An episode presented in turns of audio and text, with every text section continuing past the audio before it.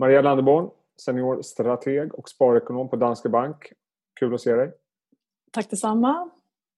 Du, eh, jag tänkte vi skulle titta lite grann på aktuella händelser inom makro och börsvärlden tillsammans. Jag tänkte vi börjar med, det har varit en ganska tung eh, makrovecka den här veckan. Vi har fortfarande det som kommer. Men IFO kom in, det var väl, visade på en positiv trend tycker väl jag, eller? Vad säger du? Ja, det får man ändå säga. Det bekräftar ju styrkan i den tyska ekonomin och återhämtningen och det steg för fjärde månaden i rad. Så det var ju en, en bra datapunkt får man säga.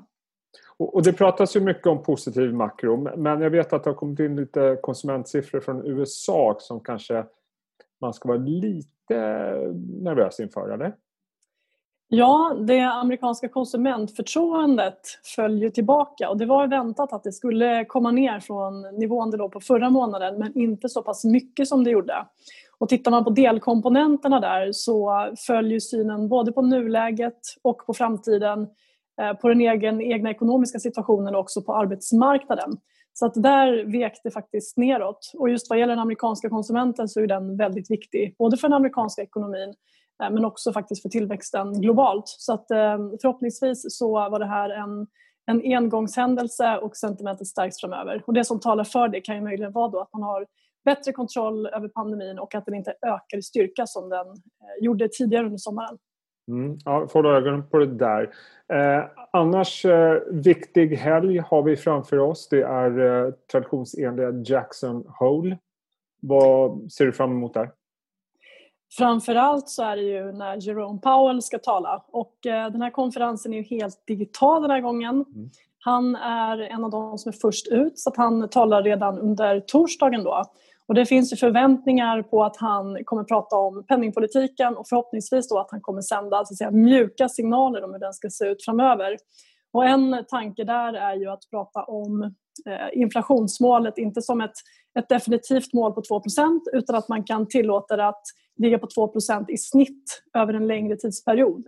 Och I och med att vi haft en så pass låg inflation länge så skulle det innebära då att man kan låta det överskjuta 2 och Det i sin tur skulle ta bort oron för att man kommer börja höja räntorna eh, så fort inflationen och inflationsförväntningarna börjar ticka uppåt. Ja.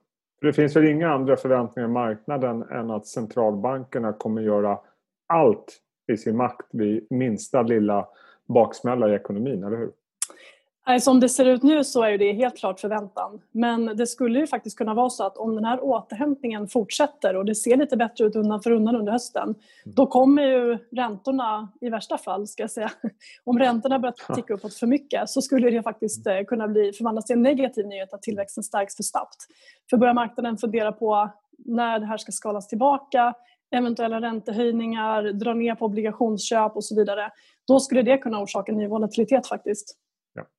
Och eh, idag har vi haft eh, massor av eh, rapporter faktiskt men man kan väl ändå säga att rapportperioden i stort sett är över. Eh, bättre än förväntat. Vad säger den rapportperioden som vi har lämnat bakom oss om resten av börsåret? Ja, alltså man kan väl konstatera att förväntningarna var ju ganska lågt ställda och de var ju uppenbart för lågt ställda. För tittar man på hur mycket de har överträffats med så handlar det om 23 procent både för eh, nordisk del och eh, i USA.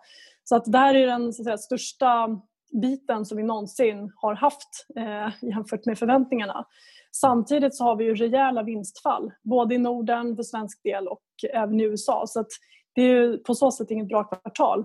Men det här då att bolagen överträffat förväntningarna så pass kraftigt har lett till upprevideringar av eh, vinstestimat inför hösten och eh, inför nästa år. Så det har ju stärkt synen på en återhämtning och visar också att bolagen i många fall faktiskt klarat den här krisen bättre än väntat. Men sen så ska man också säga att ofta så ser det ut så här i vändningar. Analytiker är för negativa och den här gången så kom ju vändningen väldigt, väldigt fort eh, och snabbare än vad, vad de flesta hade väntat sig. Så det bidrar ju också.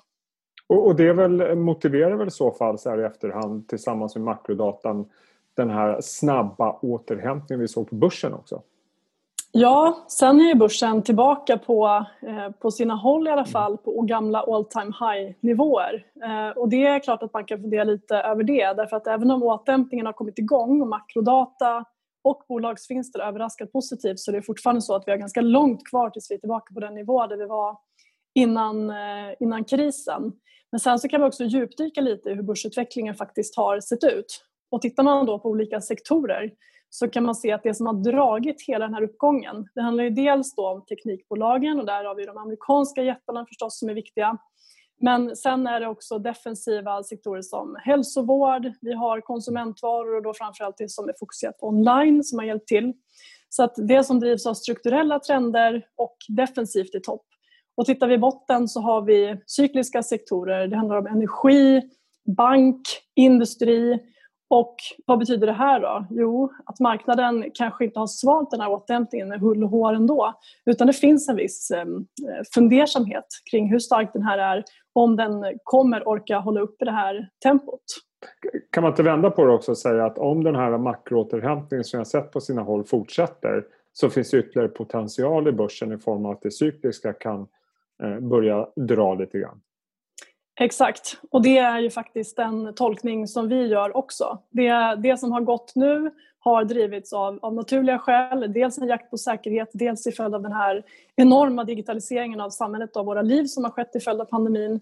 Men det finns faktiskt fortfarande mycket att hämta. Och eh, cykliskt, bank eh, väger tungt bland annat på den europeiska börsen och skulle vi få tecken på att återhämtningen får upp farten, ja då finns det faktiskt fortsatt potential också. Och eh, du nämnde vad ska man säga, lite läskigt eventuella räntehöjningar framöver. Men är det räntehöjningar som eh, är, utgör den största risken för börsen just nu? Eller hur ser du på det? Alltså kanske inte räntehöjningar, eh, för Nej. jag tror att räntehöjningar ligger ju långt borta. Men däremot då, alltså om, om marknadsräntorna av någon anledning mm. börjar stiga, antingen då som vi pratade om, om makrostatistiken skulle börja överraska så pass positivt att förväntningarna på så att säga, framtida räntehöjningar stiger. Mm. Um, men sen så skulle det också kunna handla om de här enorma finanspolitiska stimulanserna som ska finansieras då, vilket gör att man trycker ut en massa obligationer i marknaden. Eh, vilket också skulle kunna få eh, räntorna att ticka uppåt och det vore ju inte heller bra. Då. Men sen så finns det förstås en massa andra eh, risker. Vi har ju den, den, politiska agendan som fortfarande innehåller ganska tunga punkter. För europeisk del är det Brexit som är någonting som aldrig tycks ta slut. Och där skulle oron för en hård Brexit kunna öka igen framåt hösten. Vi har presidentvalet i USA. Mm. Det är fortfarande högst osäkert om det kommer vara Trump som får fortsätta eller Biden. Det är några månader kvar och det har vi ju sett de senaste gångerna det varit väldigt viktiga val att det är faktiskt en oändligt lång tid när det gäller hur vi kan svänga opinionen. För det finns väldigt många väljare som är osäkra. Ehm, och sen så då konflikten mellan USA och Kina som ju trappats upp undan för undan under sommaren och som inte heller är löst än och där Trump eh, till och från hotar med att han ska börja in och peta i det här handelsavtalet som ligger och det skulle kunna orsaka ny oro också. Så eh, jag brukar alltid säga vid den här tiden på året att det blir en extremt spännande höst. Eh, och jag säger mm. så även i år. Det känns nästan ännu mer spännande nu. Vad skulle du säga, vilka är de viktigaste hållpunkterna under hösten? Är det de självklara coronan och så vidare? Vad, vad tänker du kring det? Ja, men jag skulle säga att det är nog eh, lite tråkigt kanske, men vi har ju några självklara grejer och då är ju till exempel pandemin en jätteviktig faktor. Mm. Vad händer med den? Och hur blir det med de här utbrotten som vi har sett ökar och som har kommit tillbaka i takt med att människor gått tillbaka till normala vanor. Och vad händer med dem nu då när vi alla börjar gå tillbaka till kontoren i lite högre utsträckning även om man försöker ha folk kanske gå i, i, olika team och att man inte fyller upp kontoren på något sätt. Men det kommer ändå vara så att betydligt mer människor kommer faktiskt träffas.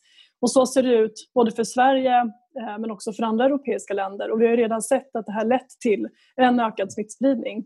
Sen så är det kanske osannolikt att man behöver stänga ner ekonomin på det sätt som man gjorde i våras. För att vi kan jobba mer med, med smittspårning, eh, med att de som är smittade, andra som har träffat kan isolera sig och sådär så att vi inte behöver stänga ner ekonomin.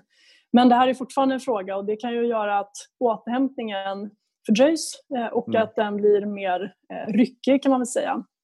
Sen är förstås presidentvalet brukar alltid liksom vara en en oros, ett orosmoln och speciellt i ett sånt här läge där vi har två presidenter varav en, en rör upp väldigt mycket känslor och sen så har vi Joe Biden som har en agenda med, med skattehöjningar med mera längre fram. Så det kommer också vara, vara superspännande förstås. Ja, du, jag tänkte vi skulle avsluta kort med en annan snackis eh, som det pratas väldigt mycket om nu och det är den dollarutvecklingen helt enkelt. Eh, där det gått ganska dramatiskt gentemot kronan bland annat. Mm. Och det där kanske ser ännu mer dramatiskt ut till följd av att dollarn blev så otroligt stark under våren när mm. börsen rasade, det fanns en flykt till säkra tillgångar och dollar var egentligen det enda som placerarna ville ha ju. Så att det drev ju upp dollarn till väldigt, väldigt, styr, till en eh, väldigt hög nivå. Men sen eh, börsen vände, riskaptiten har ökat, hopp om framtiden har eh, ökat så har ju kronan, bland annat då, men kronan har stärkts väldigt, väldigt kraftigt mot dollarn. Och det där kommer ju få effekter. Vi har inte börjat se dem än i kvartalsrapporterna för mycket av den här förstärkningen har faktiskt skett under sommaren. Men om man blickar in i hösten så kommer ju kronan vara en snackis tror jag inför kvartalsrapporterna. Därför att kollar man på en, en liten cyklisk börs som Stockholmsbörsen där vi har väldigt mycket tunga exportbolag så har ju de en stor dollarexponering och för majoriteten av svenska bolag så är det här faktiskt negativt. Um, men ska man titta på några då som är tydliga förlorare så handlar det om Boliden, Sandvik, SKF, Ericsson, alltså många tungt vägande bolag. Och eh, vinnarna är betydligt färre kan man väl konstatera. Det handlar om några konsumentbolag. Eh, Essity, H&M, Husqvarna och några till. Så att eh, kronrallyt övervägande negativt för, för Stockholmsbörsen. Och de vinstrevideringar som vi sett lyft ganska ordentligt den senaste tiden kan mycket väl komma att revideras ner en del tror jag till följd av den här stora kronrörelsen. Ja. Ja, det blir som sagt, eh, jag citerar mig själv, en väldigt spännande höst. Eh, jag kan bara instämma. Du kan bara instämma, vad kul. Eh, kul att se dig igen Maria. Tack detsamma. Tack för att du tog dig tid och sköt om dig. Detsamma, vi hörs och ses.